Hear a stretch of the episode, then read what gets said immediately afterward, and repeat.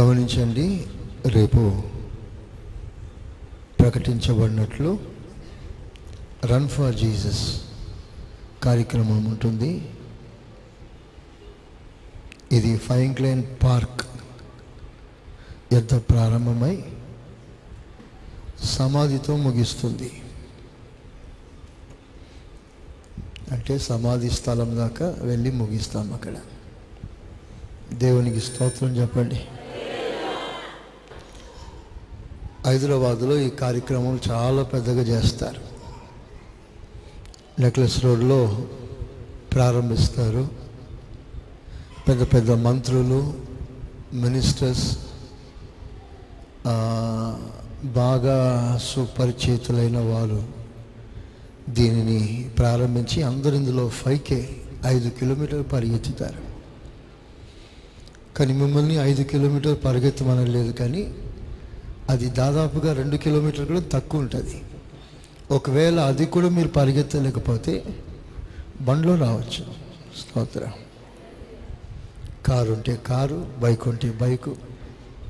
మొత్తం మీద మనందరం కలిసి ఫైంక్లైన్ పార్క్ నుండి గోదావరికని బస్ స్టాండ్ వరకు ఈ యాత్ర లాగా కొనసాగుతుంది.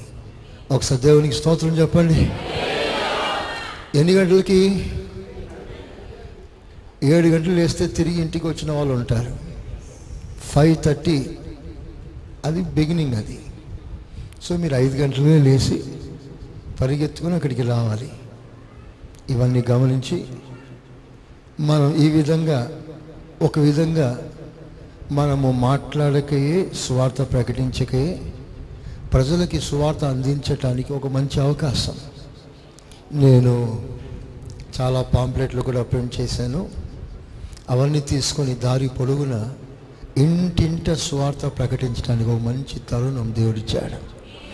హలోయ పోయిన సంవత్సరం కూడా మనం ఇదే అవకాశాన్ని తీసుకొని ఫైంక్లైన్ వరకు మున్సిపల్ ఆఫీస్ నుండి ఫైంక్లైన్ వరకు ఏ ఒక్క ఇల్లు విడిచిపెట్టకుండా ప్రతి ఇంటిలో పాంప్లెట్లు మనం పంచిపెట్టాం.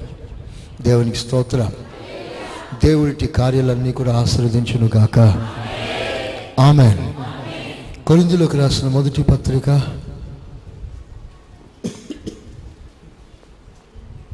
మొదటి అధ్యాయం.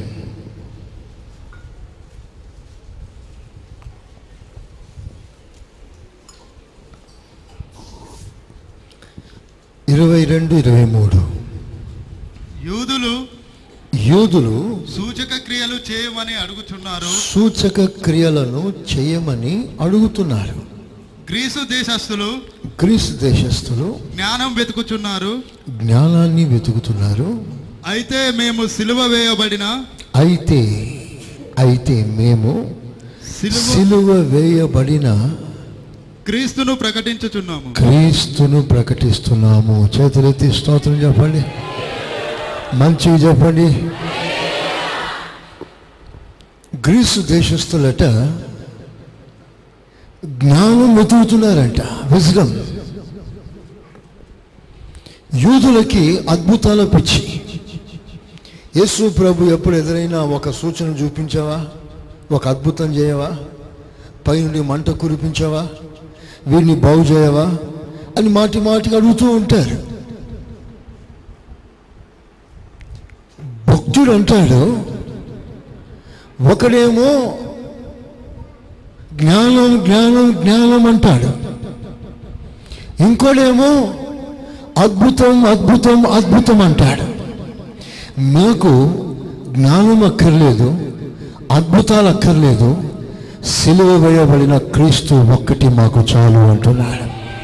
స్తోత్రం చెప్పు మంచిగా. రెండవ అధ్యాయం రెండవ వాక్యం కూడా చూడండి. సేమ్ బుక్ నేను మేము యేసు క్రీస్తును అనగా సిలువ వేయబడిన యేసు క్రీస్తును తప్ప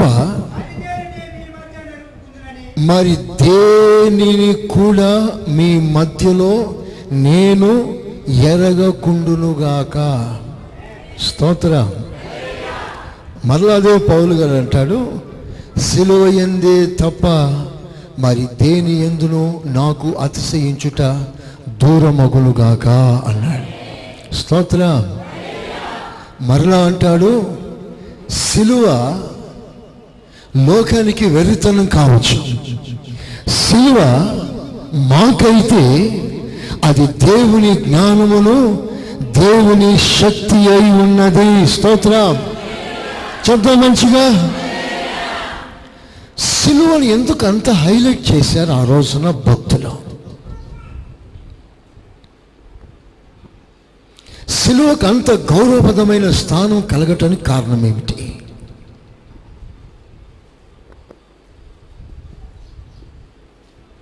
మనం అనేకమైన వాటి విషయంలో అతిశయిస్తూ ఉంటాం. ఏదైనా ఒక మంచి ఉపకరణం ఉంటే ఏదైనా ఒక మంచి వెహికల్ ఉంటే చెప్పుకోదగిన విషయాల సంగతి ఏదైనా ఉంటే దాన్ని బట్టి మనం అతిశయిస్తూ ఉంటాం. పౌలు గారు అంటారు నాకు ప్రత్యక్షతను బట్టి అతిశయం లేదు ఫ్లూయెన్సీని బట్టి అతిశయం లేదు ఇన్ని సంఘాలు స్థాపించాలని అతిశయం లేదు అద్భుతాలు జరుగుతాయని అతిశయం లేదు దేని ఎందుని అతిశయపడట్లేదు కానీ సిలువ ఎందు తప్ప మరి దేని ఎందు నేను అతిశయపడను? నేను అతిశయపడుతున్నానంటే దానికి ఒకటే కారణం ఐ హ్యావ్ ద క్రాస్ సిలువతో నాకున్న సంబంధాన్ని బట్టి నేను అతిశయపడుచున్నాను. స్తోత్రం. ఏంటి సిలువకి అతిశయ కారణం ఏమిటి? అసలు సిలువ చరిత్ర ఏమిటి? సిలువ ఒకనాటి సాక్ష్యం. ఆ తర్వాత సిలువ కలిగిన ఘనత వైభవం. ఈ రెండింటి మధ్యలో ఏం జరిగిందో మీకు చెప్తా. సిలువను చూస్తే ప్రజలు అసహించుకుంటారు సిలువ అవమానానికి గుర్తు. సిలువ ఓటమికి గుర్తు. సిలువ శాపానికి గుర్తు. సిలువ మీద వేలాడుచున్న ప్రతి వాడు శాపగ్రస్తుడని బైబిల్ సెలవిస్తుంది. సిలువ అదో అపజయానికి గుర్తు. హీనమైన మరణానికి ఎవరైనా పాలు పడ్డాడు అంటే అది సిలువ మరణమే. సిలువని ఎవ్వరు మెచ్చుకోరు. సిలువని ఎవ్వరు కూడా అతిశయించారు. సిలువ అంటే అందరూ పక్కనెట్టేస్తారు. ఇంత అవమానకరమైన సిలువ తృణీకరింపబడిన సిలువ నిషేధించబడిన సిలువ అల్పముగా ఎంచబడిన సిలువ వేదనకరమైన సిలువ ఇంతటి మహిమకరమైన సిలువగా ఎలా మారింది? ఒకసారి గట్టిగా స్తోత్రం చెప్పండి. అది ఓటమికి గుర్తుగా ప్రజలు ఎన్నుకున్నారు. ద సైన్ ఆఫ్ డిఫీట్ కానీ ప్రభు అపజయానికి గుర్తుగా ఉన్న సిలువని విజయానికి గుర్తుగా దేవుడు మార్చేశాడు. అలలోయ అవమానానికి గుర్తుగా నా సిలువని మహిమకరంగా దేవుడు మార్చేశాడు. ఈ రోజున తెలిసినా తెలియకపోయినా ప్రతి వాడికి సిలువ అనగానే వీళ్ళు క్రైస్తవులు అని లోకం చెప్పకే చెప్పేస్తుంది. సిలువ క్రైస్తవానికి ఒక ముద్రగా మారిపోయింది. ప్రతి దాని మీద ప్రతి క్రైస్తవుని ఇంటి మీద ఇంటి లోపల ఎక్కడో ఒక దగ్గర సిలువ తరచుగా కనిపిస్తూ ఉంటుంది మనకి. నేను మిమ్మల్ని అందరిని ఇంట్లో తప్పకుండా సిలువ పెట్టాలని చెప్పట్లేదు. సిలువకి అంత ప్రాముఖ్యత వచ్చిందో చూసారా ఎంత తృణీకరింపబడిన సిలువ? ఎంత అవమానకరమైన సిలువ? ఎంత మహిమకరంగా మారిపోయింది. స్తోత్రం. ఒక్క విషయం మీకు చెప్పడానికి ఇన్ని విషయాలు నేను చెప్తున్నాను ఆఫ్టర్ ఆల్ ఒక సిలువ. సిలువ దేవుడు కాదు. సిలువ యేసు ప్రభు వేలాడిన ఆ సిలువ పై నుండి ఊడిపడ్డ సిలువ కాదు. ఆ సిలువకి ఏ ప్రత్యేకత లేదు. సిలువ చూస్తే అందరు ప్రజలు అసహించుకుంటారు.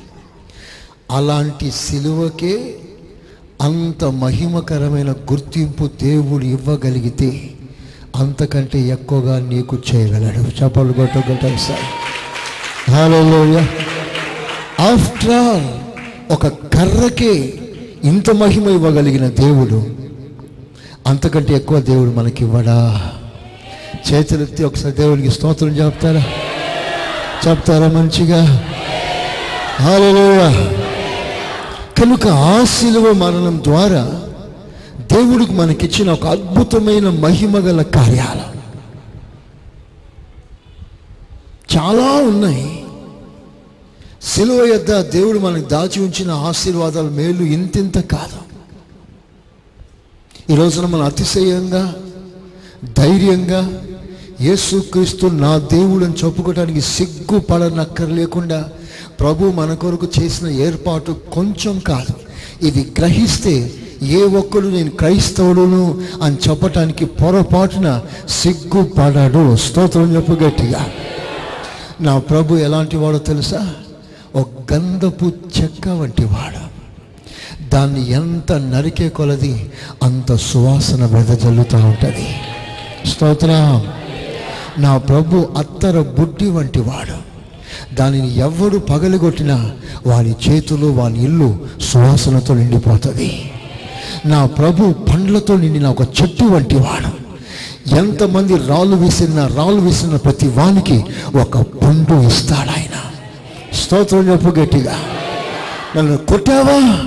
పర్వాలేదు బాధపడకు. నన్ను కొట్టినందుకు గిఫ్ట్గా నీకు పండు ఇస్తాను. గాయపరిచారు. కాళ్ళు చేతులు పొడిచారు. శరీరం అంతా చింపారు. ఒళ్ళంతా గాయపరిచారు. పర్వాలేదు బాధపడకండి. ఈ గాయంలో నుండి నేను మీకు స్వస్థతని ఇస్తాను చెప్పలు గట్టు గట్టిగా హల్లెలూయా, ఒక్క చుక్క రక్తం ఒంట్లో మిగలకుండా పిండేశారు. పూర్తిగా పిండేశారు. పర్వాలేదు. నా రక్తం అంతా పిండారా? పర్వాలేదు. ఆ రక్తం పిండినందువల్ల నేను మీకు రక్షణ ఇస్తాను. స్తోత్ర హలోయ వస్త్రాన్ని తీసిపడేశారు. మీరు బాధపడకండి. నా వస్త్రాన్ని తీసేసినందుకు నేను మీకు మహిమ గల వస్త్రాన్ని ఇస్తాను. ఒక్కసారి మీరు సిలువ వైపు చూడండి. ఆయన కలిగిన ప్రతి అవనా అవమానానికి ప్రతిగా నీకు ఘనతనే ఆయన ఇచ్చాడు. స్తోత్ర. సిలువలో ఆయన నిన్ను ఆయనను బలహీనపరిస్తే ఆయన నిన్ను బలపరిచాడు. సిలువలో ఆయనకు దాహం కలగజేస్తే నీ దప్పికను ఆయన తీర్చాడు. సిలువలో ఆయనను బలహీనపరిస్తే నిన్ను బలపరిచాడు. ఆయన దరిద్రునిగా మార్చబడితే నీకు ఐశ్వర్యం కలగజేశాడు. నా ప్రభు ఎలాంటి వాడంటే ఆయన కొట్టిన ప్రతి దెబ్బకి ప్రతిగా ఆయన నీకు మేలే చేశాడు. స్తోత్ర. హల్లెలూయా. క్రైస్తవుడు కూడా అలాంటి వాడు ఉండాలని ప్రభు కోరుకుంటున్నాడు. పంటికి పన్ను కాదు కంటికి కన్ను కాదు. మాటకి మాట కాదు. పగ మనసులో పెట్టుకొని ఎప్పుడో సాధించాలని తపనతో అవకాశం వస్తే పగ సాధించుకునే బుద్ధి కాదు మనకు ఉండాల్సింది దేవుడు అంటున్నాడు నేను క్షమించిన ప్రకారం మీరు కూడా అటువలే క్షమించండి. స్తోత్రం. హలోయ ఒక చిన్న సంభవం మీకు చెప్తాను. దేశానికి ఓ పెద్ద ద్రోహం చేసి పట్టుబడ్డాడు.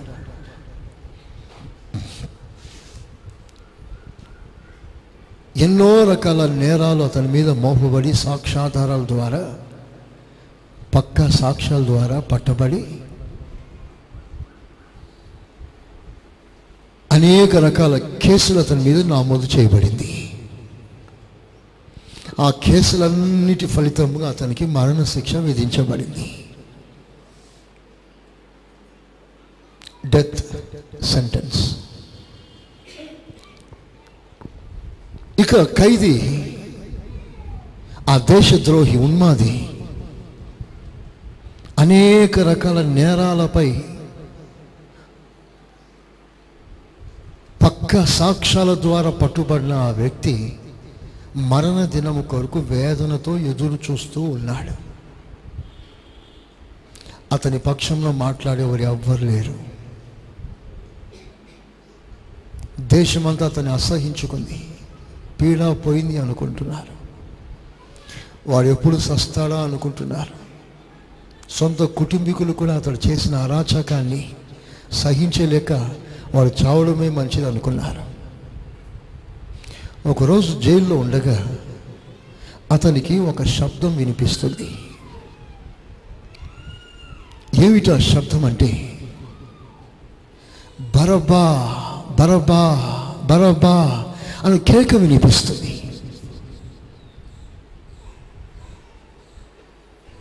తర్వాత ఇంకో కేక వినిపిస్తుంది. సిలోవై సిలోవై సిలోవై అని కేక వినిపిస్తుంది.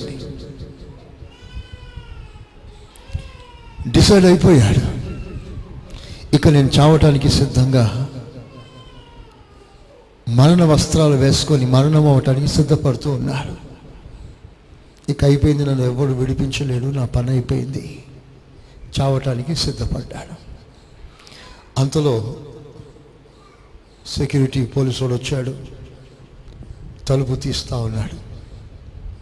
వాడంటాడు రేయ్ నీకు విడుదల వచ్చింది పోరా అంటున్నాడు. వాడు అనుకుంటున్నాడు ఈ లోకంని శాశ్వతంగా నేను విడుదల చేసి పైకి పంపించే రోజు అనుకుంటున్నాడు వాడు. అనుకుంటూ నిజమేనైనా నాకు బ్రతుకు మీద విరక్తి వచ్చేసింది. త్వరగా నాకు విముక్తి కలగజేయలేయా చంపేసిండి ఆ త్వరగా అనుకుంటున్నాడు. అప్పుడు ఆ సిబ్బంది అంటున్నారు సెక్యూరిటీ అంటాడు పోలీసుడు. అట్లా కాదురా నిజంగానే నీకు మరణశిక్ష కొట్టివేయబడి నీ మీద ఉన్న కేసులన్నీ ఎత్తేసి నీకు విడుదల ప్రకటించారా? అని చెప్పేసి అంటాడు. ఈడంటాడు నా పక్షంలో ఎవడు మాట్లాడాడు? నా పక్షంలో మాట్లాడటానికి కనీసం వకీలు కూడా లేదు కదా. నా కేసుని ఎవరు వాదించారు? నాకు ఎవరు విడుదల ఇచ్చారు? అందుకు వాడు అంటాడు సిబ్బంది అంటాడు నీ పక్షమున వాదించడం కాదురా. ఏకంగా నీ కొరకు మరణం అవటానికి ఒకడు ఉన్నాడు స్తోత్ర హలోయ నమ్మలేకపోతున్నాడు. కోర్టులోకి వచ్చాడు బోనెక్కాడు. ఆ బొంగన మరో ఆయన నిలబడి ఉన్నాడు. రక్తపు ముద్దగా. అప్పటికే ప్రజలు బాగా చిత్రహింస చేశారు. అలాగ నిలబడి ఉన్నాడు. అప్పుడు ప్రజల మధ్యలో తీర్పు ప్రారంభమైంది. అప్పుడు ఈ పిలాత్ అంటాడు నేను బరబాని విడుదల చేయటానికి ఏ ఒక్క మంచి కార్యమైన చూపించండి. అలాగే యేసుని సిలువ వేయటానికి ఒక చిన్న పాపం దోషం అతని మీద మోపండి. ప్రజలు అంటున్నారు అలాంటి పాపములతో పుణ్యములతోనూ మాకు పని లేదు. ఒక్క మాట నిజం అతనికి సిలువ వేసాయి అంటున్నారు. మరి నేను విడుదల చేయాలి కదా? అంటే నేను విడుదల చేయాల్సింది బరబ్బాను విడుదల చేయి. ఈ రోజున ఒక ఆనవాయితీ ప్రకారం ఈరోజు ఒక మరణం సంభవించాలి కదా? ఆ మరణానికి పాత్రైన బరబాని మరణంకి అప్పగిస్తాను అంటే ప్రజలు అన్నారు మరణానికి అతన్ని అప్పగించవద్దు. అతనికి బదులుగా యేసును అప్పగించండి. బరబాను విడుదల చేయండి అని ప్రజలు కోరుకున్నారు. చేసేది ఏం లేక చేతులు కడుక్కున్నాడు పిలాతు. ప్రజలకి అప్పగించాడు. ఇష్టం వచ్చినట్లుగా ప్రభు మీద చిత్రహింసలు చేయటానికి అప్పగించేశాడు యేసు ప్రభు చెప్పగే చెప్తున్నాడు బరబా నీకు బదులుగా నేను మరణిస్తాను. నీ కేసులన్నీ కూడా నా మీద వేసుకుంటాను. నేను ముద్దాయిగా నిలబడ్డాను. అసలు ముద్దాయి నీవు కానీ నీవు నిర్దోషిగా తీర్పు పొందినావు. నువ్వు బయట నిర్దోషిగా నువ్వు బయటికి వెళ్తావు. ఏ ఒక్క కేసు నిన్ను శిక్షించదు. ఆ కేసులన్నీ నా మీద నేను వేసుకున్నాను. నీకు బదులుగా నేను మరణిస్తాను. స్తోత్రం చెప్పు గట్టిగా. హాలలోయా హాలలోయా నిజంగా ఈ రోజున అంతకంటే ఎక్కువ మన జీవితాల్లో ఆనాడు బరబ కొంతకాలమే దేవునికి విరోధంగా క్రియ చేశాడు. కానీ మనం మన జీవితాల్లో అనేక సార్లు ప్రభుని ఆయాసపరిచాం. దుఃఖపరిచాం. వాటన్నిటికి బదులుగా ప్రభు అంటున్నాడు నేను నీ కొరకు మరణిస్తాను. నీవు నా స్థానంలో బ్రతుకుతావా? స్తోత్ర. హలలోయ హలలోయ హలలోయ గమనించండి ఒక గాడిద నిషేధింపబడిన ప్రాంతంలో అడుగు పెట్టకూడని ప్రాంతంలో ఒక రెస్ట్రిక్టెడ్ ఏరియాలో వెళ్ళిపోయింది. గాడిద రాకూడని స్థలంలోకి వచ్చినందువలన దానికి మరణ శిక్ష విధించారు. యజమాని పరిగెత్తుకొని వచ్చేసి అయ్యా ఎట్లాగో అట్లాగో నా గాడిదే రాకుడిని స్థలంలోకి వచ్చేసింది? దయచేసి క్షమించి గాడిదని విడిచిపెట్టండి అయ్యా అంటే ప్రభుత్వం అన్నది అలా విడిచిపెట్టడానికి వీల్లేదు. చట్టం చట్టమే ఒక ఆప్షన్ ఉంది. ఏమిటి ఆప్షన్ అంటే ఒక గొర్రె పిల్లని తీసుకొచ్చి మాకు అప్పగిస్తే ఆ గాడిదకు ప్రతిగా మేము గొర్రె పిల్లని బలి అర్పించి నీ గాడిదను పోనిస్తాము అన్నారు.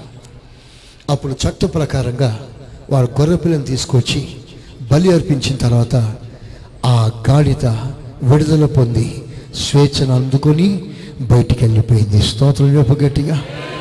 హలోయ సాదృశ్యం ఎంత చక్కగా ఈ మాటలన్నీ రాయబడింది. నిర్గమాకాండం పదమూడవ అధ్యాయం పదమూడవ వచ్చిన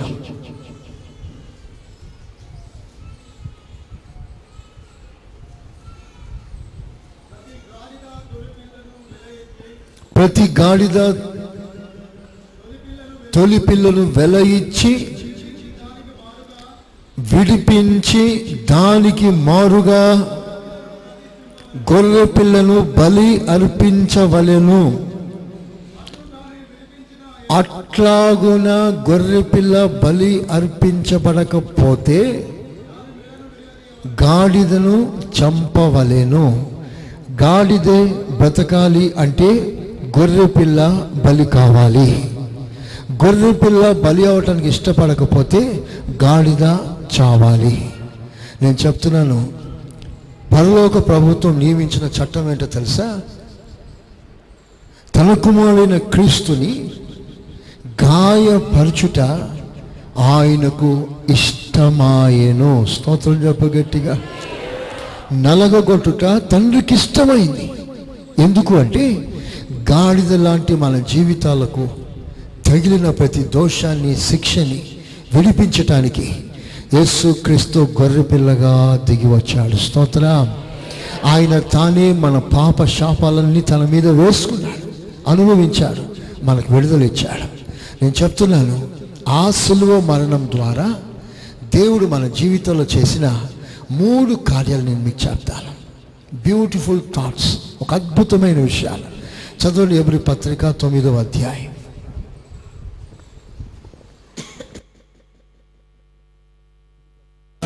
తొమ్మిదవ అధ్యాయం పదకొండవ వాక్యం నుండి కొన్ని మాటలు. పదిహేను వరకు నెమ్మదిగా చదవండి. అయితే క్రీస్తు రాబోవచున్న మేలుల విషయమై ప్రధాన యాజకుడిగా వచ్చి. తానే నిత్యమైన విమోచన సంపాదించి తానే నిత్యమైన విమోచన సంపాదించి హస్తకృతము కానిది అనగా ఈ సృష్టి సంబంధము కానిదియు ఆ, మరి ఘనమైనదియు ఆ, పరిపూర్ణమైనదైన గుడారము ద్వారా. మేకల యొక్కయు కూడల యొక్కయు రక్తము కాక తన స్వరక్తంతో. ఒక్కసారే పరిశుద్ధ స్థలములలో ప్రవేశించెను. ప్రవేశించెను. ఏలయనగా ఏలయనగా. మేకల యొక్కయు ఉమ్, ఎడ్ల యొక్కయు ఉమ్, రక్తమును మైలపడిన వారి మీద ఆబుతూడ బూడిద చల్లుటయు శరీర శుద్ధి కలిగినట్లు వారిని పరిశుద్ధ పరిచిన ఎడల. నిత్యుడగు ఆత్మ నిత్యుడకు ఆత్మ. నిత్యుడగు ఆత్మ ద్వారా తన్ను తాను దేవునికి నిర్దోషినిగా అర్పించుకొనిన ఉమ్, క్రీస్తు యొక్క రక్తము ఉమ్. నిర్జీవ క్రియలను విడచి విడచి జీవము గల దేవుణ్ణి సేవించుటకు జీవము గల దేవుని సేవ సేవించుటకు మీ మనస్సాక్షిని ఎంతో ఎక్కువగా శుద్ధి చేయును. శుద్ధి చేయును. ఈ హేతువు చేత ఈ హేతు చేత మొదటి నిబంధన కాలములలో ఉమ్, జరిగిన అపరాధంలో నుండి విమోచనము కలుగుటకై ఆయన మరణము పొందినందున. పిలువబడిన వారు నిత్యమైన స్వాస్థ్యమును గురించి మరణము పొందినందున మరణము పొందినందున పిలువబడిన వారు నిత్యమైన స్వాస్థ్యమును గురించిన నిత్యమైన స్వాస్థ్యము ఆ, గూర్చిన వాగ్దానము పొందు నిమిత్తము. ఆయన కృత నిబంధనకు మధ్యవర్తి అయి ఉన్నాడు. ఒకసారి అందరు చేతులు పైకెత్తి స్తోత్రం చెప్పండి గట్టిగా. చదవబడిన వాక్య భాగం పెద్దగా ఉంది. అది మీరు మామూలుగా ఆలోచిస్తే మీకు అర్థం కాదు. నేరుగా నేను పాయింట్లోకి వస్తాను ఈ వచన భాగాల్లో మూడు విషయాలు మీరు గుర్తించండి. ఒకటి నిత్యమైన విమోచన. అందరూ చెప్పండి గట్టిగా. రెండు నిత్యుడైన ఆత్మ. చెప్పండి అందరు గట్టిగా. మూడు నిత్యమైన స్వాస్థ్యము. చెప్పండి గట్టిగా. These three eternal blessings comes from the death of our lord Jesus. Yesu Kristu శిలువ మరణం ద్వారా నిత్యమైన మూడు దీవెనలు. ఇటర్నల్ బ్లెస్సింగ్స్ ఒకటి నిత్యమైన విమోచన. రెండు నిత్యమైన ఆత్మ. మూడు నిత్యమైన స్వాస్థ్యం. మీకు అర్థమవటానికి ఈ మూడు పదాల్ని ఇంకో విధంగా చెప్తాను. ఇప్పుడు రాసుకోండి. నిత్యమైన విమోచన కలుగుట ద్వారా అలా విమోచింపబడిన వారందరినీ కూడా ఒక మహిమ గల సంఘముగా దేవుడు మార్చాడు. స్తోత్రం చెప్పగట్టిగా హలోయ హలోయ బైబిల్ సెలవిస్తుంది. మచ్చ డాగు కలంక ముడత అట్టిది ఏదీ లేకుండా మహిమగల సంఘముగా మనం మానుటకై ఆయన తన్ను తాను మన కొరకు బలిగా అర్పించుకొనేను. స్తోత్రం చెప్పు గట్టిగా. So the group of redeemed people is glorious church విడుదల నొందిన విమోచింపబడిన గుంపు సమూహాన్ని మహిమగల సంఘముగా దేవుడు మార్చాడు. సెకండ్ బ్లెస్సింగ్ నిత్యుడగు ఆత్మ ద్వారా జీవము గల దేవుని సేవించటానికి ఒక అద్భుతమైన సేవని ప్రసాదించాడు నిత్యుడగు ఆత్మ ద్వారా దేవుని సేవించే భాగ్యమును కలుగజేశాడు దానిని నేను అంటున్నాను మహిమ కలిగిన సేవ స్తోత్రం చెప్పగట్టిగా చెప్పండి మంచిగా తర్వాత తన మరణం ద్వారా నిత్య స్వాస్థ్యాన్ని అనుగ్రహిస్తున్నాడు. దీనినే మన భాషలో మహిమ కలిగిన రాజ్యాన్ని ఇచ్చాడు. స్తోత్రం చెప్పు గట్టిగా. Three blessings glorious church glorious ministry and the glorious kingdom దేవుడు అల్పులమైన మన జీవితాల్లో సిలువ మరణం ద్వారా గుడ్ ఫ్రైడే అంటున్నామే. ఆ గుడ్ ఫ్రైడే ద్వారా మనకిస్తున్న మూడు ఆశీర్వాదం. మహిమ గల సంఘం మహిమ గల సేవ మహిమ గల స్థానం. ఒకసారి చెప్పండి కొట్టి దేవుని స్తోత్రం చెప్పగట్టి. చెప్పండి మంచిగా స్తోత్రం. హలోయా ఒక మహిమ కలిగిన ఒక విమోచన దేవుడు ఇస్తున్నాడు.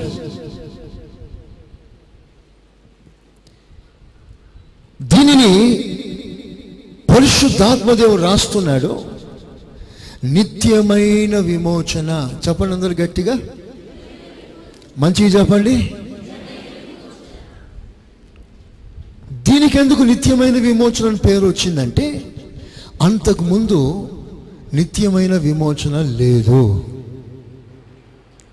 ఏటేటా ఎవ్రీ ఇయర్ ప్రధాన యాజకుడు పాత్ర గొర్రెల రక్తం పశువుల రక్తం చేత పట్టుకొని అతి పరిశుద్ధ స్థలంలోకి వెళ్ళి ప్రజల పాపాల నిమిత్తం ప్రాయశ్చితం చేస్తే దేవుడు ఈ ప్రాయశ్చితను అంగీకరించి ఏటేట వాని క్షమించి వారిని సరిచేసేవాడు. మరలా యాజకుడు లోపలికి వెళ్ళాలి ప్రాయశ్చితం చేయాలి. అప్పుడు వారు క్షమించబడతారు. మరలా యాజకుడు లోపలికి వెళ్ళాలి ప్రాయశ్చిత్తం చేయాలి. అప్పుడు వారు క్షమించబడతారు. This goes on they was no permanent remedy ఏ పేట జరగవలసిన కార్యక్రమం ఇది. అయితే కొత్త నిబంధనకు వచ్చేసరికి వన్స్ ఫర్ ఆల్ మనందరి కొరకు ఒక్కసారి అతి పరిశుద్ధ స్థలంలోనికి వెళ్ళి మన పాపమును ఒక్కసారి దేవుడు క్షమించేశాడు. చమలు గట్టి గట్టిగా హల్లెలూయా. ఇప్పుడు ఇప్పుడు దేవుడు అంటాడు ఇది నిత్యమైన విమోచన. ఆ రోజుల్లో చాలా మంది ఈ నిత్యమైన విమోచనను కప్పి వాళ్ళ లాభాల కొరకు చీటీలు రాసించేవారు. ప్రతిసారి తప్పు చేసినప్పుడంతా ఓ చీటీ రాసి నేను ఈ తప్పు చేశానని ఫాదర్కి ఇస్తే ఫాదర్ మనకి ఫర్గివ్నెస్ ఇస్తారు. దాన్ని కన్ఫెషన్ అంటారు. ప్రతిసారి వెళ్ళి మనం పన్ను కట్టాలి. పన్ను కడితే వారు క్షమాపణ పత్రం ఇస్తే అప్పుడు మనం క్షమించబడ్డట్లుగా. ఇది రోమా చక్రవర్తి కాలం నుండి అనేక కాలాలు ప్రజల కళ్ళు కప్పేసి ప్రజలు తమ లాభాల కొరకు మనుషులను కప్పి పెట్టేశారు. ఒకరోజు రానే వచ్చింది దేవుని ఆత్మ. ఒక నాయకుని లేపి అతని పేరు మార్టిన్ లూథర్. అతనికి దేవుడు గొప్ప ప్రత్యక్షత ఇస్తే. పన్ను కట్టుట వలన పాపాలు క్షమించబడవు. యేసుక్రీస్తు రక్తం ద్వారా మాత్రమే పాపములు క్షమించబడతాయి అనే సత్యాన్ని దేవుడు వారికి బయలుపరుస్తే. ఆ సత్యాలన్నింటినీ కూడా ఎన్నో విషయాలు బయలుపరిస్తే అవన్నీ దేవుడు మార్టిన్ ద్వారా లూథర్ ద్వారా రాసి ఆ రోమన్ క్యాథలిక్ చర్చిలో ఓ డోర్కి పెద్దగా తగిలించేశాడు. ఆ రోజుల్లో సైతాను మార్టిన్ లూథర్ దగ్గరికి వచ్చి నువ్వు పెద్ద భక్తుడు అనుకుంటున్నావా? నువ్వు చేసిన పాపాలు నాకు తెలియదు అనుకుంటున్నావా? అని చెప్పి ఆ బోర్డు మీద మార్టిన్ లూథర్ చేసిన పాపాలన్నీ రాస్తూ కూర్చున్నాడంట సాతాను. మార్టిన్ లూథర్ షాక్ అయిపోయాడట భయపడిపోయాడట. నిజమే కదా? అది నిజమే రెండోది నిజమే థర్డ్ నిజమే ఫోర్త్ నిజమే ఫిఫ్త్ నిజమే అన్ని నిజాలే సైతాన్ మాట్లాడాడు. భయపడిపోయి ఏడుస్తూ ఉన్నాడు. అప్పుడు ప్రభు ఒక ఆలోచన ఇచ్చాడు ఒక ప్రత్యక్షత ఇచ్చాడు. ఎందుకు అలా ఏడుస్తున్నావు? వెంటనే సైతాన్తో మార్టిన్ లూథర్ మాట్లాడాడు. సైతానా నువ్వు కొన్ని పాపాలు మర్చిపోయావు నేను చేసిన పాపాలను కొన్ని మర్చిపోయావు అది నువ్వు రాయలేదు. అది కూడా రాయి అని గుర్తు చేస్తే అవి కూడా రాశాడట సైతాన్. రాసిన తర్వాత మార్టిన్ లూథర్ దాని మీద ఒక శిలువ ఆకారాన్ని రాసి ఈ శిలువలో ఈ పాపాలన్నింటినీ దేవుడు కొట్టేశాడు పోవాలన్నాడట స్తోత్ర చెప్పగలడు ఇప్పుడు నేను పాపిని కాదు. ఐఎమ్ రెడీమ్ సైట్ ఈ పాపాల వలన ఇప్పుడు నేను భయపడవలసిన అవసరం లేదు. ఇది నేను చేసిన నిజమే. ఒప్పుకుంటున్నాను. కానీ నా ప్రభు సిలువ రక్తము చేత వాటన్నిటిని తుడిచేశాడు. ఇప్పుడు నేను పరిశుద్ధుని స్తోత్రం చెప్పగట్టిగా హలోయ ఒక నిత్యమైన విమోచన దేవుడు మనకి కలగజేస్తున్నాడు. విమోచన అంటే విడుదల. క్రాస్ ట్రాన్స్ఫార్మ్స్ సిలువ యొక్క ఒక రూపాంతర విడుదల. నీ శక్తి చేత కాదు నీ బలము చేత కాదు. అందుకే మీరు బైబిల్లో మీరు జాగ్రత్తగా చదివితే దేవుడు మనకి సిలువలో ఒక అద్భుతమైన విడుదల ప్రసాదించాడు. నీకు నీవే విడుదల కలిగించుకొని బలము నీకు లేదని దేవుడు గుర్తించి నిన్ను విడిపించటానికే ఏసీ లోకానికి దిగి వచ్చాడు. స్తోత్రం చెప్పగట్టిగా గట్టిగా. అలాంటి శిలువ మరణం ద్వారా ఒక అద్భుతమైన విడుదల దేవుడు మనకు ప్రసాదిస్తున్నాడు. దానిని నీవు ఇప్పుడు అనుభవించాలి. స్తోత్రం. ఆయన బిడ్డవైతే సిలువలో దేవుడు చేసిన ప్రతి కార్యాన్ని హక్కుతో స్వాస్థ్యముగా అనుభవించి ఆయన బిడ్డలుగా జీవించడమే నిజమైన క్రైస్తవ్యం. సిలువ కార్యం ద్వారా మనకి సంబంధం లేకపోతే మనం దేవుని బిడ్డలమే కాదు సార్. బైబుల్ సెలవిస్తుంది ఎవడైనా సరే నన్ను వెంబడించాలి అనుకుంటే అతని మీద సిలువ కనిపించాలి. సిలువ అంటే ఏదో మెడలో సిలువ వేసుకోవడం కాదు ఏదో ఇంట్లో సిలువను దించుకోవడం కాదు లేదా బైబిల్లో సిలువ గుర్తు వేసుకోవడం కాదు. సిలువ అంటే సిలువ అనుభవాలు కలిగి నన్ను వెంబడించు. అప్పుడే నువ్వు శిష్యుడే. శిష్యుడు అంటే క్రిస్టియన్. అతడే క్రైస్తవుడు. ఇలాగున సిలువ నీ మీద లేకపోతే సిలువ అనుభవం నీకు లేకపోతే నువ్వు క్రైస్తవుడవే కాదు. దేవునికి స్తోత్రం. కనుక శిలువ మన మీద కనిపించాలంటే ఒక విడుదల మనం కలగాలి. విడుదలను చూపించాలి. ఏమిటా విడుదల? ఎలాంటి విడుదల? మీకు కొన్ని విషయాలు నేను చెప్తాను. జాగ్రత్తగా వినండి. చూడండి ఓ భయంకరమైన శాపం. ఎంత శాపం అంటే మన జీవితంలో దేవుని ప్రసన్నత లేకుండా దేవుని యొక్క అద్భుతమైన ముఖ దర్శనం లేకుండా చీకటిలో మునిగిపోవడమే ఆ భయంకరమైన శాపం. చీకటిలో ఉన్నవారికి గొప్ప వెలుగు కలిగింది. ఇది ఎప్పుడు సిలువ మరణం ద్వారా. మన జీవితాల్లో సిలువ యొక్క అనుభవం కలగకపోతే still we are in darkness మనం చీకట్లో ఉన్నాం. చీకట్లో ఉన్నామంటే అర్థం ఏంటి ఇంకా మన జీవితంలో సరైన విడుదల రాలేదు. ఏమిటా విడుదల? అదొక శాపం. ఏమిటా శాపం? దేవుని వెలుగు ప్రసన్నత మనకి ఏమాత్రం అనుభవించలేని స్థితిలో మనం ఉన్నాము. ఈ కేసులో మనలో చాలామంది ఉన్నట్లుగా పరిశుద్ధాత్మ దేవుడు తేటగా సంఘంతో మాట్లాడుతున్నాడు. ఏమిటి ఆ విషయం అంటే మనము ప్రభు సన్నిధిలో మోకరించినప్పుడు మనకు ఒక వెలుగు ఉండాలి ఒక ప్రత్యక్షత ఉండాలి. దేవుని సన్నిధిలో మోకరించినప్పుడు హృదయంలో ఒక ఆనందం ఉండాలి ఒక ఉల్లాసం ఉండాలి. నువ్వు దేవుని సన్నిధిలో మోకరించినప్పుడు ఈ అద్భుతమైన అనుభూతి నీకు రానప్పుడు you are still in darkness ఎక్కడో బయట కూర్చున్నట్లుగా నువ్వు లోపల కూర్చుంటే నువ్వు దేవుని సన్నిధిలో ఉన్న ఆనందం నీ హృదయాన్ని తాకనప్పుడు దేవుని సన్నిధిలో ఉన్న వెలుతురు నువ్వు ప్రభు సన్నిధిలో అనుభవించినప్పుడు ఒకసారి మీరు ఆలోచన చేయండి ఎలా ఉంటుంది అది పరిస్థితి. నేను దాన్నే చెప్తున్నాను ఇట్స్ అన్ కర్స్ అందుకనే పరిశుద్ధాత్మ దేవుడు మనందరి పట్ల ఏమని కోరుతున్నాడంటే మన కళ్ళు తెరవబడాలి. స్తోత్ర. దేవుని బిడ్డలు ఎప్పుడు కూడా దేవుని ప్రసన్నతలో ప్రార్థన చేయాలి. ఆయన సన్నిధిలో మనం మోకరించినప్పుడు ప్రతి ఒక్కరికి ఆ ప్రజెన్స్ అనుభవించే కృప పొందుకోవాలి. ఏదో వచ్చా వెళ్ళిపో కాదు. కొంతమందికి తృప్తి ఉండదు. కొంతమందికి ఎంతసేపు ప్రార్థన చేసినా ఆ స్పర్శనే ఉండదు. ఏదో రెండు మాటలు చెప్పి వెళ్ళిపోతారు. అంటే సాటిస్ఫై అయిపోతారు. భ్రమపడిపోతారు నేను వచ్చాను గడిసే ప్రార్థన చేశాను వెళ్ళిపోయాను. అంతే అనుకుంటారు.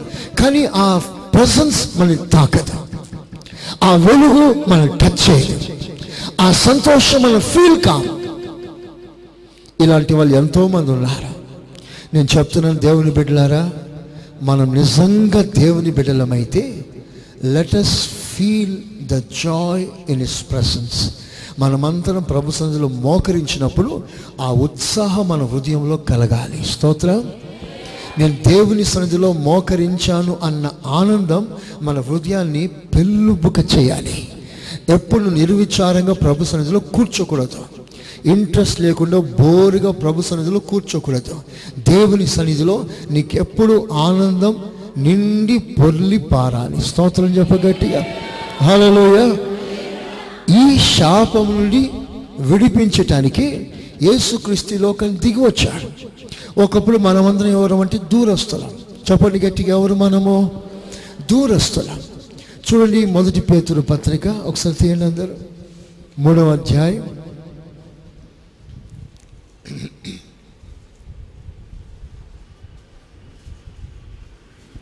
పద్దెనిమిది. Three eighteen.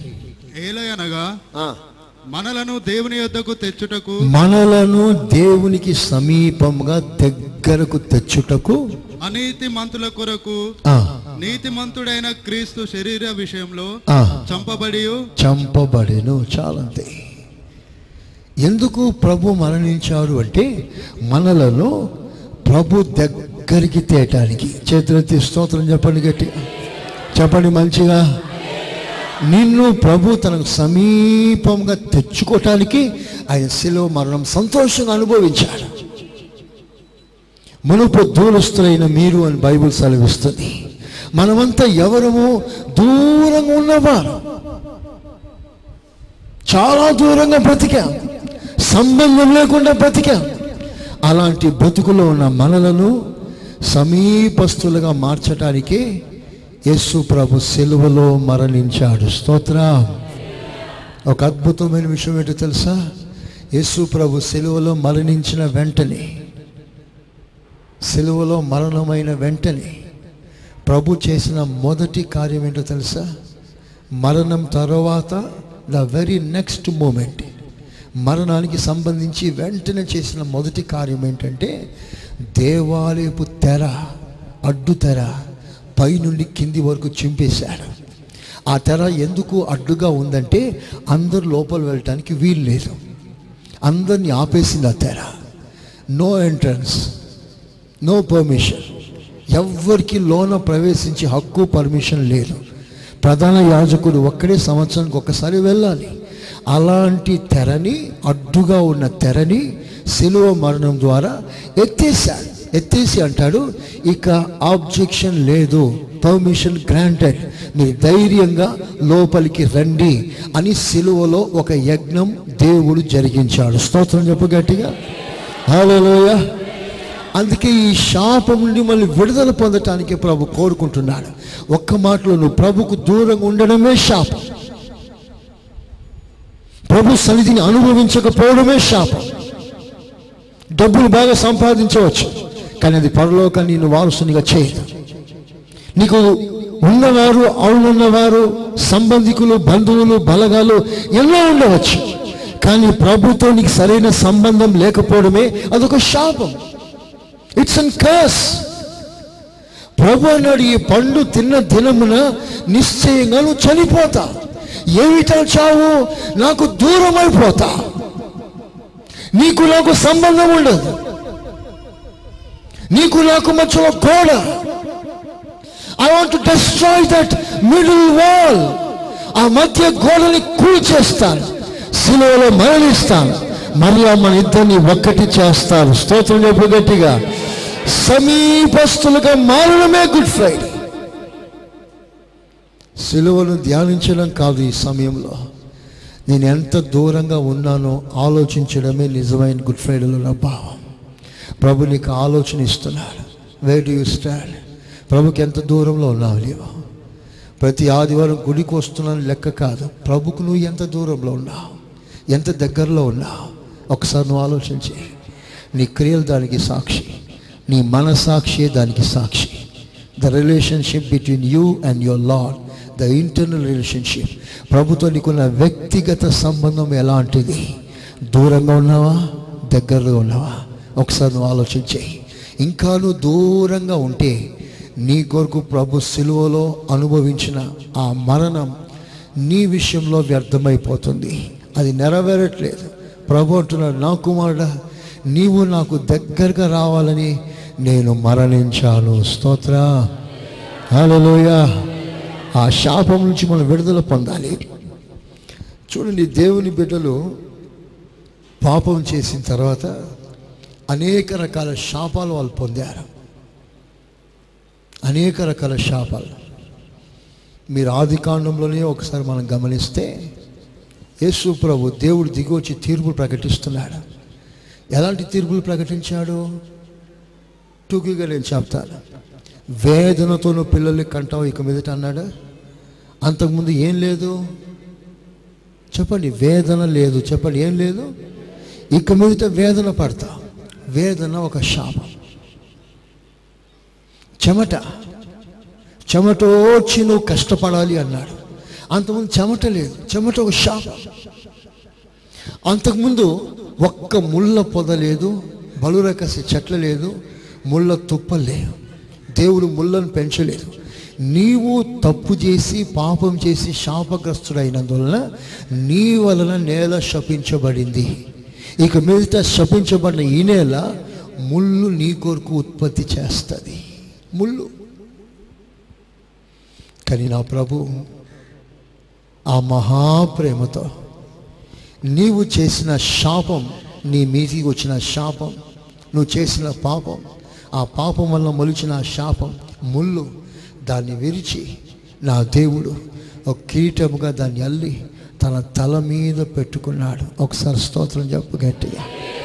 చెప్పండి గట్టిగా. నా కుమారుడా నీవు సంపాదించిన ఉత్పత్తి చేసిన ఈ శాపాన్ని నేను తల మీద పెట్టుకుంటాను. చెమట శాపం అన్నాను. గెత్సమని తోటలో యేసు ప్రభు చెమట కార్చి కార్చి కార్చి నరాలు తెగిపోయేసరికి చెమట రాలేదు.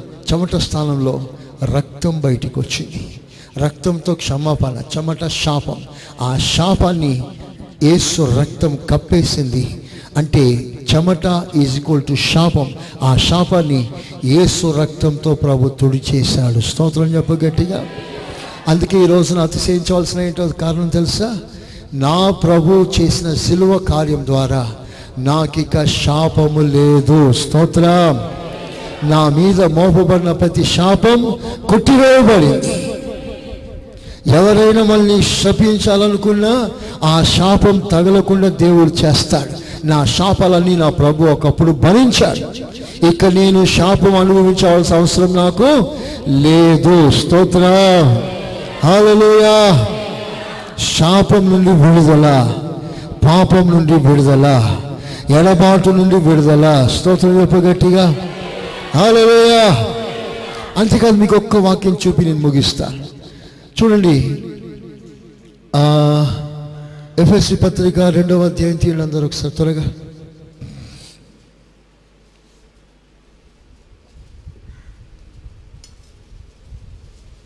రెండవ అధ్యాయం పదహార వాక్యం.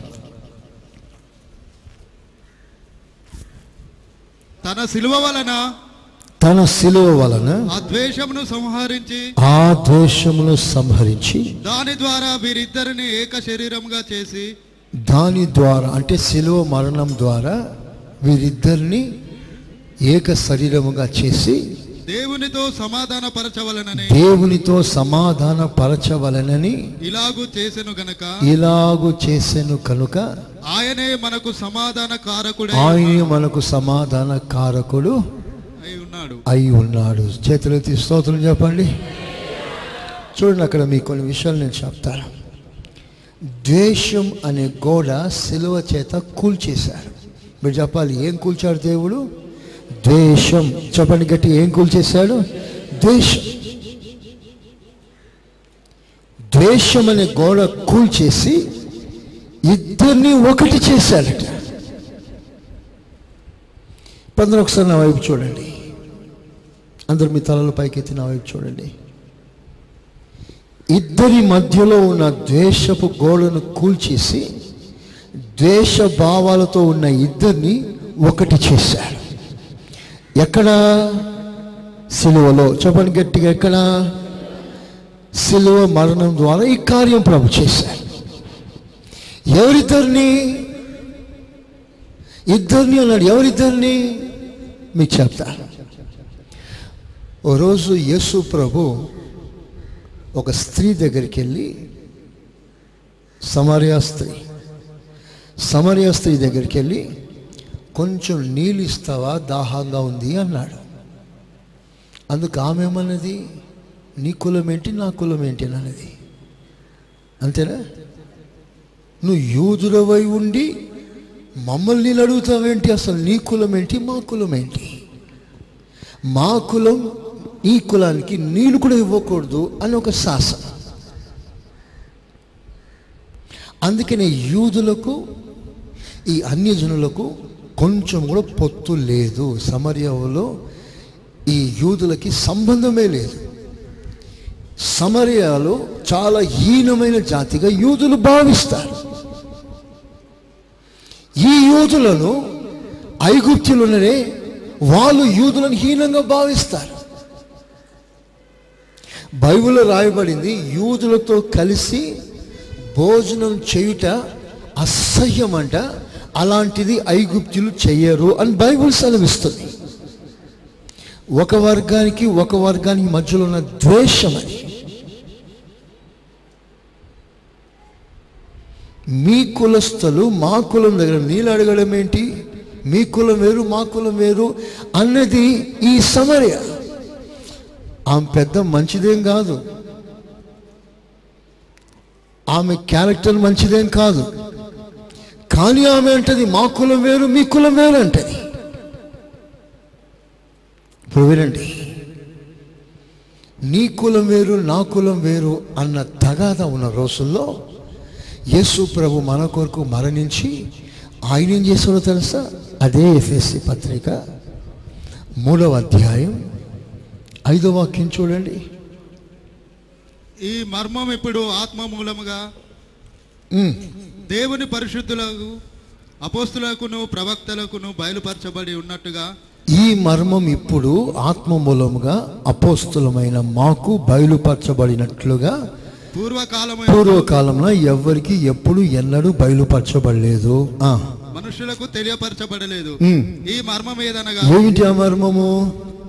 అన్యజనులు అన్యజనులు సువార్త వలన సువార్త వలన క్రీస్తు యేసునందు క్రీస్తు యేసునందు యూదులతో పాటు సమాన వారసులను యూదులతో పాటు సమాన వారసులుగాను ఒక శరీరమందలి ఒక్క శరీరమందలి సాటి అవయవములను సాటి అవయాలుగా వాగ్దానంలో పాలివారులనై ఉన్నారన్నదే.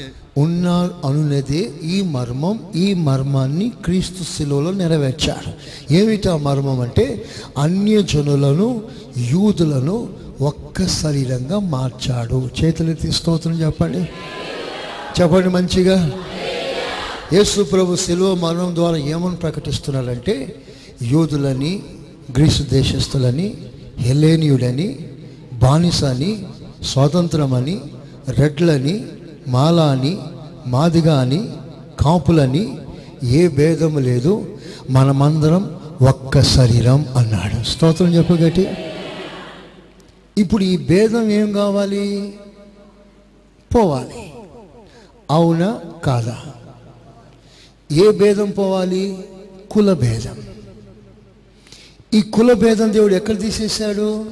సిలువలో. ఇప్పుడు పెళ్ళి జరగాలి. ఏం కులం మీది? మీరు కూడా రెడ్లేనా రెడ్లు అయితేనే ఇస్తాం. లేకపోతే ఇవ్వం. మీదేం కులం? కమ్మ. కమ్మ అయితేనే మేము ఇస్తాం. వేరే వాళ్ళకి ఇవ్వం. శిలువ దగ్గరికి వచ్చావు అసలు? రాలే. ఎంత చక్కగా రాస్తుందండి. నీ కులం ఏంటయ్యా? మమ్మల్ని నీళ్ళు అడుగుతావేంటి? నీకు నాకేం సంబంధం అసలు? మీ కులం వేరు నా కులం వేరు అన్నది ఆ ఆ భేదాన్ని యేసు ప్రభు కల్వరి శిలువలో కొట్టేసి మనందరినీ ఒక్కటి చేశాడు. ఒక్క శరీరంగా చేశాడు. దేవుని స్తోత్రం. తర్వాత ఏం చేశాడో తెలుసా? మనందరికీ ఒక్క రొట్టె విరిచాడు మనందరికీ ఒక్క పాత్రలోనిది మనకిచ్చాడు. ఇది ఒకటే పాత్ర. రెడ్డి ఇందులోనే తాగాలి మాల ఇందులోంచి తాగాలి మాదిగా ఇందులోంచి తాగాలి ఎందుకంటే అంటే మనమందరం is equal to one flesh one body స్తోత్రం. మన మధ్యలో ఏ భేదాలు తీసుకొని రాకూడదు. స్తోత్రం. ఇక మీద కులాలు అడగకండి. స్తోత్రం. ఆత్మీయుడా కాదని అడగండి. అది సర్టిఫై చేయండి. స్తోత్ర. హలోయ ఆ కులం వాళ్ళకే ఇస్తామంటే నువ్వు సిలువను అవమానపరుస్తున్నావు. బాగా వినాలి మీరు. సిలువలో ప్రభు ఏమో ఇలాంటి భేదాలు ఎత్తేస్తే మరలాను భేదాలు కలిగిస్తే అసలు సిలువ కార్యమే నీ ఇంట్లో జరగలేదు. అలాగూ నువ్వు కులం కులం వెతుక్కుంటూ వెతుక్కుంటూ చేస్తే ఆ కాపురాలు ఆ వివాహాలు సరిగ్గా ఉండవు. అందుకే నేను చెప్తున్నాను ఇక మీదట ఈ కులాల ప్రసక్తి సంఘం పూర్తిగా విడిచిపెట్టాలి. స్తోత్రం చెప్పగట్టిగా హలోయ హలోయ హలోయ చివరిగా ఒక్క మాట నేను చెప్తాను. కొలసు పత్రిక త్వరగా. కొలసు పత్రిక రెండవ అధ్యాయం పద్నాలుగు పదిహేను. మరియు అపరాధముల వలను అపరాధం వలన శరీరమందు సున్నతి పొందక ఉండుట వలనను మీరు మృదులై ఉండగా దేవుడు వ్రాత రూపకమైన ఆజ్ఞల వలన మన మీద రుణముగాను మనకు విరోధముగాను ఉండిన పత్రమును. మేకులతో సిలువకు కొట్టి మేకులతో సిలువకు కొట్టి దాని మీద చే వ్రాతను తుడిచివేసి దాని మీద చేవ్రాతం తుడిచివేసి మనకు అడ్డము లేకుండా దానిని ఎత్తివేసి మనకు అడ్డం లేకుండా దాన్ని ఎత్తివేసి మన అపరాధములన్నిటిని క్షమించి క్షమించి ఆయనతో కూడా మిమ్మను జీవింప చేసెను ఆయనతో కూడా మిమ్మును జీవింప చేసెను ఆయన ప్రధానులను ఆయన ప్రధానులను అధికారులను అధికారులను నిరాయుధులుగా చేసి నిరాయుధులుగా చేసి సిలువ చేత జయోత్సవంతో వారిని శిలువ చేత జయోత్సవంతో వారిని వారిని పట్టి తెచ్చి పట్టి తెచ్చి బహాటముగా వేడుకకు కనుపర్చెను. అందరు నా చూడండి ఒకసారి. అందరు తలలు పైకెత్తండి. ఆయన అధికారులను ప్రధానులను నిరాయుధులుగా చేశాను నాతో కలిసి చెప్పండి. అధికారులను ప్రధానులను నిరాయుధులుగా చేశాను నిరాయుధులు అంటే అర్థం ఏంటి? ఆయుధాలను లాక్కోవడం. అవునా? వారి చేతులు ఆయుధాలు ఉండింది. దాన్ని లాగేశాడు లాగేసి ఆయుధాలు లేని వానిగా దేవుడు చేసేసాడు ఎవరిని? ప్రధానులను అధికారులను. ఒకప్పుడు వారి చేతిలో ఏముండింది? ఆయుధాలు ఉన్నాయి సిలువ చేత దేవుడు ఆయుధాలు ఏం చేశాడు? లాగేశాడు. మీకు చెప్తారు యేసు ప్రభు నలభై రోజులు ఉపవాసం ఉన్నాడు. ఉన్నాడా? ఉన్నాడు. ఆ ముగింపులో సైతాన్ వచ్చి అంటాడు ఈ లోకమంతా నా చేతిలో ఉంది. ఈ లోక మహిమలన్నీ నా చేతులు నాకివ్వబడింది అంటాడు. అంటే నా చేతిలో ఉంది నీవు నన్ను మొక్కితే అది నేను ఇస్తాను అంటాడు. చెప్పండి ఎవరి చేతిలో ఉందంట? చెప్పండి ఎవరి చేతిలో ఉందంట? బైబిల్లో రాసిన మాటే అది. ఇవన్నీ నా చేతికి అప్పగించబడింది. ఎప్పుడైనా నీకు అప్పగించబడింది? ఇది నీకు అప్పగించబడలేదే. ఎవరికి అప్పగించాలి ఇది? ఆదాముకు అప్పగించాడు దేవుడు. కానీ ఆదాము నిలవలేక అధికారాన్ని సైతాన్ని అమ్ముకున్నాడు. సైతానికి ఇచ్చేశాడు. ఇప్పుడు అధికారం అంతా సైతాన్ చేతిలోకి వెళ్ళిపోయింది. ఇప్పుడు కడపటి ఆదమైన క్రీస్తు లోకానికి మరలా దిగి వచ్చి సైతాన్ చేతిలో ఉన్న ఆయుధాలను అధికారాన్ని సిలువ చేత అద్భుతంగా లాగి బయటపడేశాడు స్తోత్రం చెప్పు గట్టిగా. హల్లెలూయా. ఒకసారి పిలాత అంటాడు పిలాత అంటాడు ఏసు నిన్ను విడిపించుటకును మరణానికి అప్పగించుటకును నాకు అధికారం లేదనుకుంటున్నావా? అన్నాడు.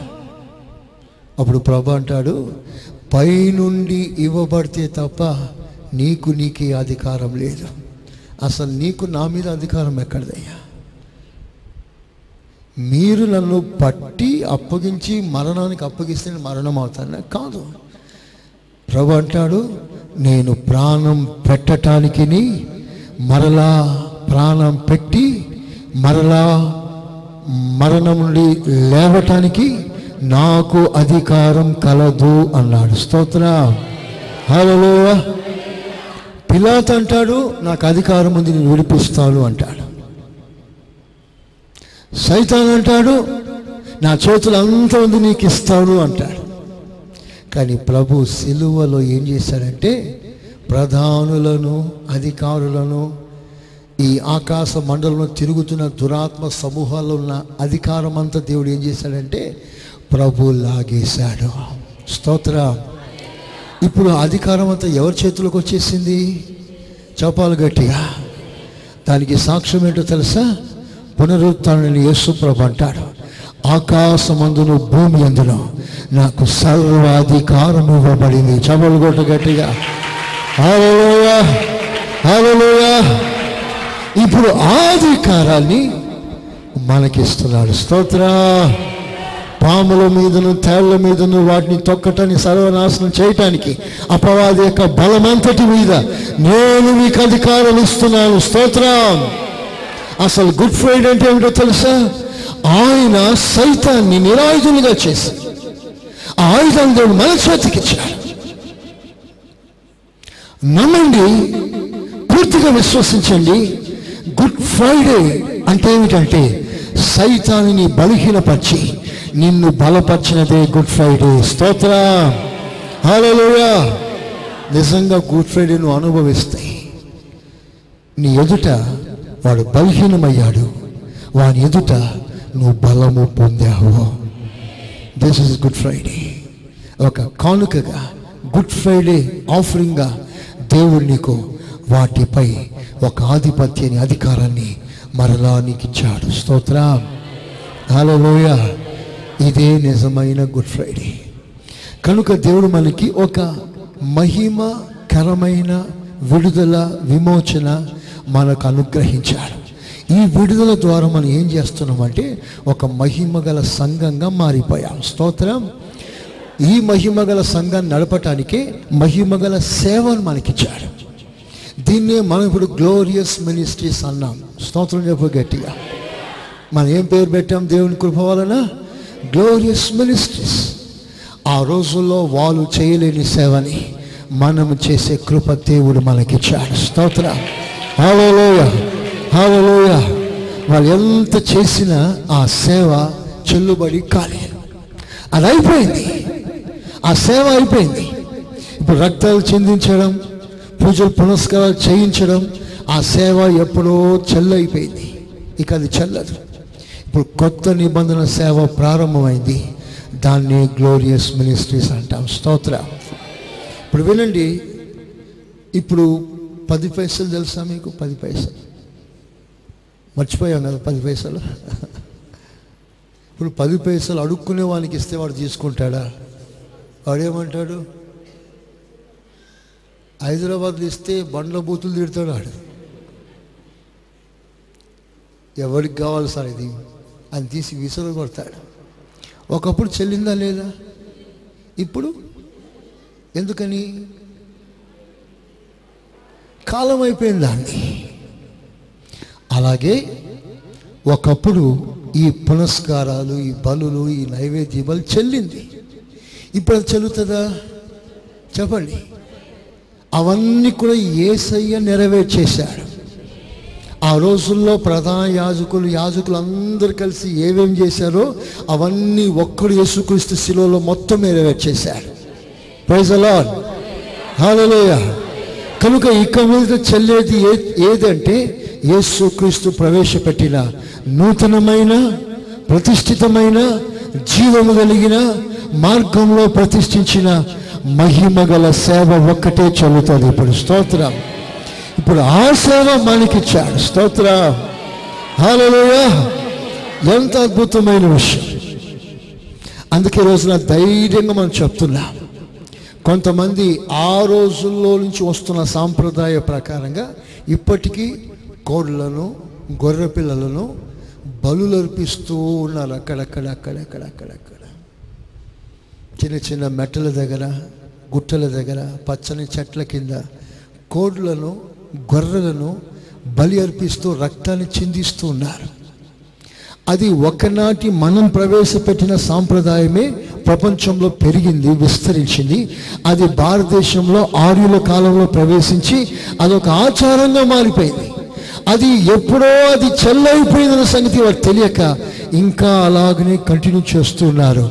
నేను చెప్తున్నాను నిజమైన రక్షణ నిజమైన సేవ ఇప్పుడు మేకల రక్తం ద్వారా కోడ్ల రక్తం ద్వారా కాదు కానీ ఇదిగో యేసుక్రీస్తు మనకు అనుగ్రహించిన మహిమ గల సేవ ద్వారా మాత్రమే మనం ప్రభు సన్నిధికి చేరగలం. స్తోత్రం.